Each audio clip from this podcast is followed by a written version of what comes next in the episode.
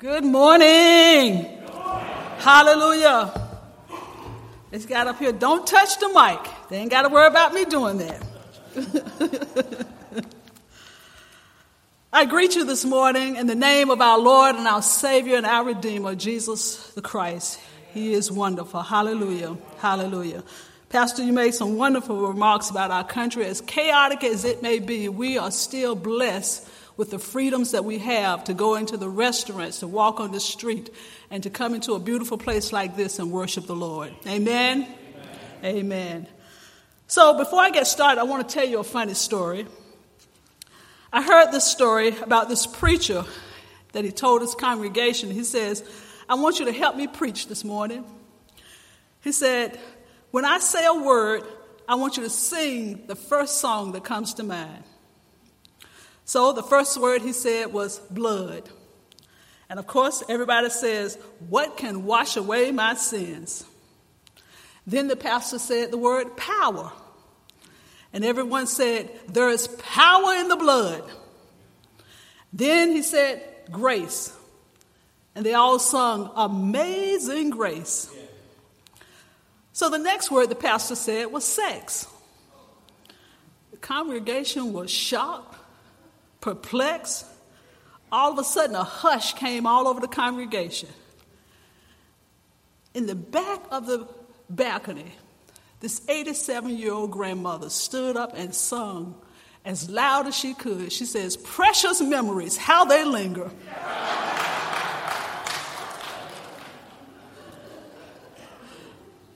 There's going to be a point in the message that I'm going to ask you to help me this morning. You know, I believe that when God gives us a word, I believe in my own life, when God gives me a word to, to talk to the congregation about, I always believe that He gives it to me first, for me to deal with me first.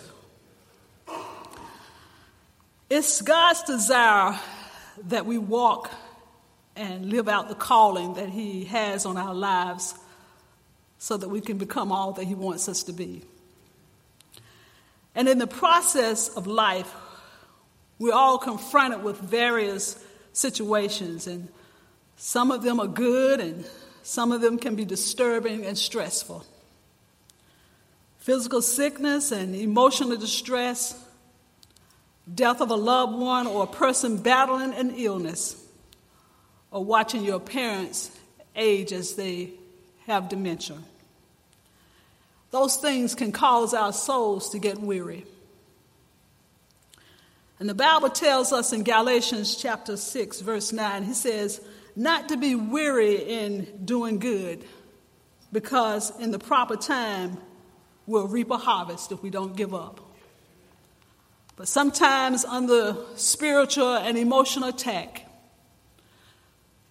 we question if that scripture is just a nice saying or does it ring true for us? Because we all get weary in well doing. Sometimes life issues can wear us down emotionally, spiritually, and economically. And if I can be transparent with you this morning, I want to tell you about a situation in my own life. In the summer of 2013, I was confronted with some financial challenges that upset my soul. In a period of 30 days, I was confronted with some major house repairs. I'm going to tell you about just a few of them. My water heater went out, it needed to be replaced. My furnace stopped working, it needed to be replaced. My air conditioner stopped working in the middle. Here it is in the summer. Air conditioner stopped working, needed to be replaced. And while I was gone on an overnight trip, I came back and lightning had struck my house and my, my microwave was on fire, had caught on fire. See, you anticipate replacing this stuff because you know it's going to wear out. But you don't anticipate replacing it in 30 days. The stress of it, my soul, the stress of it made my soul weary. So I laid in my bed on the hot summer night and I began to sing, I must tell Jesus I must tell Jesus. I must tell Jesus. I cannot bear these burdens alone. I must tell Jesus. I must tell Jesus. Jesus can help me. Jesus alone. Have you ever been there? Have you ever been there? Life has a way of beating you down and picking you up, picking you apart. Attacks come to undermine your faith. And Satan's one desire is to steal our joy. The devil uh, jab, his, his job is to, is to find a weak point, and then he continues to strike at it until we're worn down. And if I can compare this to a boxer in a ring, it says when a boxer gets in a ring, his opponent hits him. And where he hits him is important. Let's say that he hits him over the eye. And for the entire fight, if that boxer keeps getting jabbed and hit over the eye, guess what's going to happen? It's going to put him out of the fight. And so it is with Satan. He jabs at us with the intention of getting us out of the fight. But God is a God that knows how to deal with us when we're weak. And all of us get weak at some various point in our life. So this morning, I want to point us to a familiar passage of Scripture Psalm 23. Many of you can quote this because you learned it as children from memory.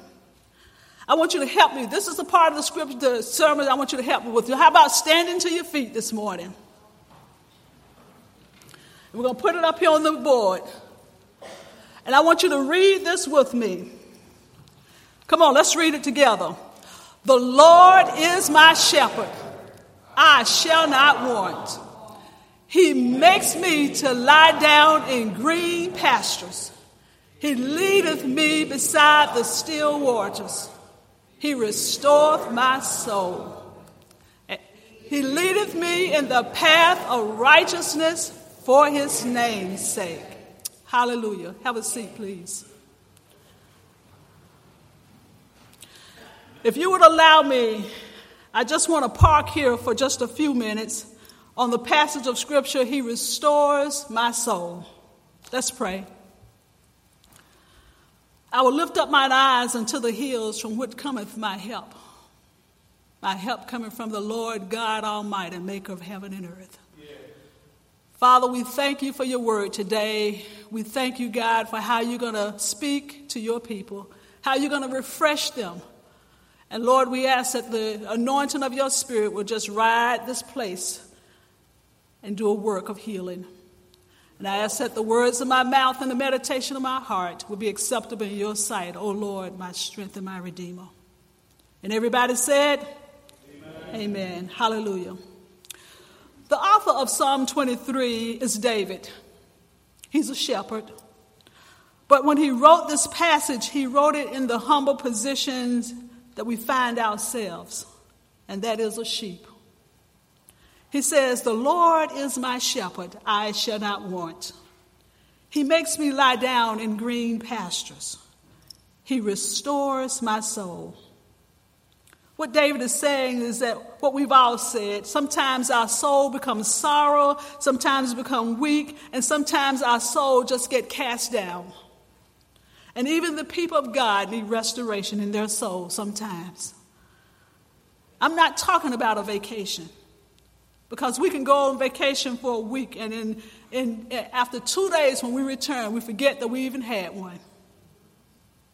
Perhaps you've gone on vacation and when you come home, you were just as worn out before you left. Our souls need rest and restoration. This physical world can't give us. We realize this world is not our home, but while we're here, life has a way of bringing us to a place of weariness. And sometimes we find ourselves in the middle of situations that are out of our control, and it makes us weary. And then we can get weary over the situations that other people are going through. Amen? Amen? I was talking to a mother, and she said to me, she says, My son is in and out of jail. She says, He tells me he's going to change. I bail him out, and he goes back to jail. She says, He tells me he's learned his lesson. Mommy, I'm different now. I've changed. Two weeks later, he's back in jail. She says, I love my son, but I'm tired. I don't have the strength or the resources to keep going through this. This mother is heartbroken. Her soul is tired of dealing with this child's issues. And somebody today could be facing the same dilemma that this mother is facing. It may not be your son, it could be your daughter, it could be your husband, your wife, your brother, or your sister. It could even be your place of employment. We get to a place we feel depleted. We, it's like a battery that stopped working because all the juice has been sucked out of it. And what we need is a shepherd. And why is the shepherd so important in the sheep's life? I'm going to tell you. The sheep gets downcast. How does that happen? Sometime to get to green pastures, the shepherd has to take the sheep through some valleys, and the sheep may have to climb some mountains. In an attempt to get to the destination, the sheep sometimes slips off the hill or stumbles over some rocky places on the journey or becomes distracted with the sights on the journey. You see, it's not uncommon for a sheep to stumble, but the results of the stumble can have a life or death impact you know, sheep are known for straying off the path. One wrong turn or a stumble can put the sheep on its back. And once they're on their back, they can't get up by themselves. It's very dangerous for a sheep to be on its back because their circulation is cut off and their blood doesn't allow, is not allowed to flow in their legs. And the sheep is not able to flee from danger because that position has made them vulnerable and predators can come and eat them alive. I want you to know this morning that even the strongest and the fastest of the flock can get downcast. And if the shepherd is unable to find that sheep, guess what? It will die. That's why the scripture in Matthew 18 says, The shepherd will leave the 99 sheep in search for that missing one. If one sheep is missing, fear grips the shepherd's heart because that sheep could be downcast. But the good thing is when the shepherd finds the sheep, he not only rejoices, but he picks them up. And then he begins to help the sheep to his feet and began massaging his, his limbs so the blood can begin circulating in his legs again. And while he's doing that, he talks to the sheep and calms them as the blood is being restored and he's being restored, as the blood is being restored back in his legs. Then the shepherd restores the sheep not only to his feet, but he takes him back to the flock. And that's why David said that the Lord is my shepherd, because he knew something about restoration. And I want to tell you, that's what God would do for us. How many times have we found ourselves downcast where our souls needed to be restored? I don't know about you, but I have. What can cause us to be downcast? Well, we are three dimension, just like our Heavenly Father. Our bodies are made of clay, it is in touch with the physical part of the environment. We have a spirit that communicates with God, and our soul is our emotions. That's where our memories are stored. That's where our feelings and affection live. It is our soul that's under attack all the time. Yes. That's the place we carry our scars. If things are well emotionally, we're not well. A person can be intelligently healthy and emotionally deficient. You can be rich and suicidal. A person can look absolutely beautiful on the outside, and yet their soul is in pain. Sometimes we become weary because we're in the will of God. That don't even make sense, does it? Doing the will of God doesn't mean it's always going to please you. The will of God is sent to move us to the place we need to be to do the things God wants us to do. The will of God is not sent to make us comfortable sometimes. You see, Jesus was in the will of God when he was baptized and was sent to the wilderness for 40 days on a fast, being tempted by the devil. While in the Garden of Gethsemane, Jesus was in the will of God and he said, My soul is overwhelmed with sorrow. He was in God's will. And the Bible said that angels came and ministered to him. His destination was the cross. He was in the will of God. And sometimes the normal demands of life can overwhelm us. Taking out the trash, paying the bills, the children, homework, activities, cleaning the house, relationships with our spouse, family, church activities, work, graduation, birthdays, baby showers, funerals. All those activities can happen at once, and we can feel depleted and not understand why or what happened. We get to a place that we may behave like sheep. See, the normal behavior for a sheep is to watch the shepherd and stay with the herd. That's the normal behavior with sheep. And when the sheep follows the shepherd, the shepherd leads them to a place of rest, to greener pastures. Why is it important for the sheep to rest? Because if they don't rest, they'll die. And when there are changes in the sheep's behavior, you know that there are signs that this sheep is ill. And as Christians, we demonstrate some of those same behaviors. Some of the changes can be demonstrated, such as us taking our eyes off the shepherd. We stop sleeping at night. We begin worrying. We stop walking in the path that's marked out and we start wandering away from the flock.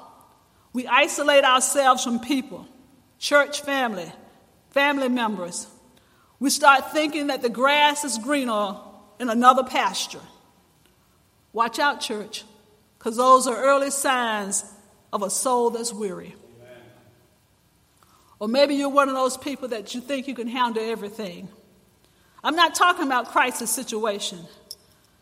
I'm talking about where you just overextended yourself. And so now your emotions are drained and your body is tired but you're still trying to handle it. So you set, you set out to put things in order, and you get things organized, and you have a schedule, and you keep a list, and you get this done, and you get that done, and you delegate, and you go to a counselor, and you deal with all these emotional issues. And I, I, want to compliment you because all those are good strategies. And you may be doing a good job handling it. But I just want to ask you one question Who's going to heal you? Who's going to heal you? Who's going to restore you? Because the damage has begun to happen with your soul. And that's where loss starts. You lose confidence, your own self worth. You begin to devalue yourself. In the midst of all this, there's good news. God has a word of hope. And he says in the scripture in Romans 8 26, the spirit, the, way, the spirit helps us in our weaknesses. We do not know how we ought to pray, but the Spirit Himself intercedes for us with groans and words that cannot be expressed. We have Jesus, and He is praying for us, and He will restore us. Hallelujah. This passage is saying God will take hold with us and stand against that weakness He'll stand with us against that hurt. He'll stand with us against that brokenness in our life. You may be going through some mountains. You may feel like you can't tunnel through. But I want you to know this morning we serve a God that specializes in things that are thought to be impossible. He will do what no other power can, but only His holy power can do. when we get in trouble, the Holy Spirit, He is ready to find us. And His desire is to restore us and not to condemn us. He is there to be that shepherd, to get us back on our feet, to restore us, so we can get back in the race and fulfill those things that He's called us to do.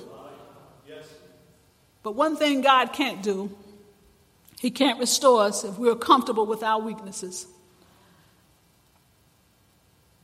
Only when we get to a place that we say we're sick and tired of being sick and tired, when we get desperate for a change in our life, that means we're willing to separate ourselves from the mess to get closer to Him. We're willing to change to get closer to Him. What are you willing to change this morning? Are you willing to do what's good for your body? Are you willing to eat the right foods for your body? Are you willing to give up cigarettes, smoking four packs a day? so that you can be, so your body can have the right, be the right temple for God to use? Are you willing to give up the unholy habits? You know what you're, you know who you are. You know what God is dealing with you about. Are you willing to give up the baby mama or the daddy mama drama for the sake of the children? See, you can't, you can't tell your children not to curse at you, but to honor you because the Bible does say, honor your mother and father in the days, so that your days will be long upon the land which the Lord thy God giveth thee. But you can't treat other people mean either. You can't cuss out people because you, they're not treating you right. You go, you go to a fast food place and they don't give you the service that you want, and you look at them and give them something that you don't think you're supposed to be saying, and you're doing it. That's not godly. What relationships are you partnered with? Who are you involved with? Who's keeping you from moving forward to where God has a higher calling on your life? Amen. See, you can't be a Christian on Sunday and a crook on Monday. It don't work. It don't work. So many of us, we want the blessings of the Lord, but we don't want to change. We want to continue doing what we want to do instead of what God is calling us to do. It's not enough and I'm glad people come to the altar, but it's not enough just to get to the altar and pray. When you leave that altar, you need to leave the mess with it. Leave the mess at the altar. You got to get desperate for God. Before I close, I want to tell you this morning about a woman in the book of Matthew. She was desperate. Matthew chapter 15. I'm looking at verses 21 through 28. The Bible describes a desperate mother asking Jesus Christ to miraculously heal her little girl from a demon that had been possessing and tormenting her. This mother was a Canaanite. She was a pagan worshiper. She was a Gentile. And she heard about this Jesus, this man who had the ability to bring hope to hopeless situations. And in Matthew chapter 15, verse 22, it says, She cries out, Son, Lord, Son of David, have mercy on me. You see, day in and day out, this mother has been fighting at home with the devil. She has a problem child. Y'all know what I'm talking about. They get to be 13, 14. They forget who they are. They forget you, the parent. She's been having a problem child, tired of dealing with her. She knows this child needs help. And see, sometimes you can't medicate. You, you can't medicate it away. You can't medicate the devil away. Sometimes you got to lay hands on him. She heard that he was in town, this man named Jesus. And she had an attitude that an attitude that I'm desperate. And I'll do whatever it takes to see him because I need help. I need him. I need his attention. I need him to know my struggle. I need him to know me. Have you ever been desperate? So, if that means that I have to pretend to be somebody else, I'll do it. And so, when she cried out, she cried out as if she was Jewish, calling, Son of David, have mercy on me. She's desperate. She's desperate for help. But the scripture says in that passage in 23, she says that Jesus didn't say one word to her. It's almost as if he ignored her. And sometimes we feel like when you pray, God, did you hear me? Did you hear me? She can dress it up. You can look the part. But that don't impress God. You got to come clean with him. Finally, in verse 24, it says that he answered her. He says to her, He says, Look, I was sent only to the lost sheep of Israel. God is really telling this woman, Look, you're not even on my agenda. My agenda is the lost sheep of Israel. See, God had a covenant with Israel. This woman is desperate, though. She doesn't give up. Verse 25 says, This woman came and she knelt down and she began to cry. She says, Lord, help me. Help me, Lord. Are we desperate? Her cry says it all. She's weary. She's tired. She's saying, I can't go back home and keep living with the devil. But Jesus responds. This response is not with a, a, a sweetness, it's not with honey. Instead, he pours more salt in the wound. This woman has a greater desire to say, Look, how, how bad does she want it? And sometimes we have to go to God and keep going to God because He's just trying to see what is our faith? Where are we? How bad do we want it? So he replies, Look, even after she's saying, Lord, help, he says, Look, it's not right for me to take the children's bread and toss it to the dogs. He's calling her a dog because she's a pagan, she's an unbeliever. But listen here, you got an unbelieving pagan that believes that a Jesus that she don't even know about can heal her child. Yes. Glory. Glory. He says, My covenant is not with you. And her response is that of, of nothing but sheer faith. She says to him, She says, Lord, I understand that. I know that. But even the dogs eat the crumbs that falls from the master's table. She said, If that's all I can get, I'll take that from you, Lord. I'll take that because that's what I, I need. I need you this morning. So I'm willing to get the crumbs. If that's all you got for me, I'll take the crumbs because that's healing in there. There's healing. He gave this weary mother her peace back. He gave her her household back. He healed her child. That's what the scripture says. He heard her cry. God hears the cries of the righteous and the unrighteous.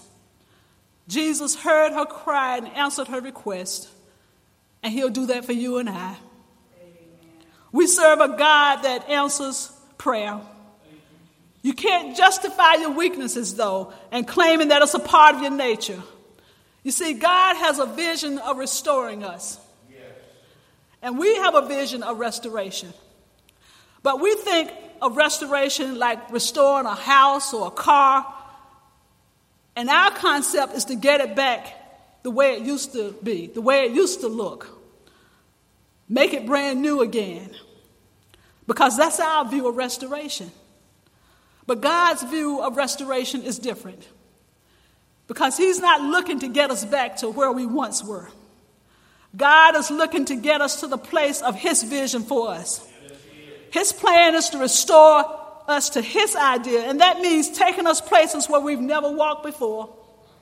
It means having to do things you feel like you're not equipped to do because God has a vision for His people. And it's not to settle for a realm of mediocrity. It's not to settle for a realm of complacency and compliancy. We serve a God that wants to take us to new heights. He wants us to soar with the eagles. And this morning, I can tell you, that I can testify about the restoration of the Lord because He has been my rock in a weary land. He has been my refuge and strength and present help in the time of trouble. And when I have been weak, He has been strong for me. The Bible says to us to come, all ye who are weary and burdened, and I will give you rest. Take my yoke upon me and learn of me, for I am gentle and humble in heart and you will find rest for your souls. For my yoke is easy and my burdens is what? Hallelujah. I want you to resolve this morning that if you're going through, but there is nothing God can't do, if you would cry out to Him and ask Him to deal with the issues that you're dealing with this morning. I don't know what they may be. We're going to ask the worship team to come. I don't know what your issues are. But God has a way, a mighty sweet way, that can transform and can change things far greater than what you can ever imagine or dream because He loves us. He's a loving Father. The Bible says that Jesus will yoke Himself with us and walk side by side as He guides us in this journey of life. Then you will be able to press onward to what He's called you to do. I want to tell you this morning you can have an exchange. You can have an exchange.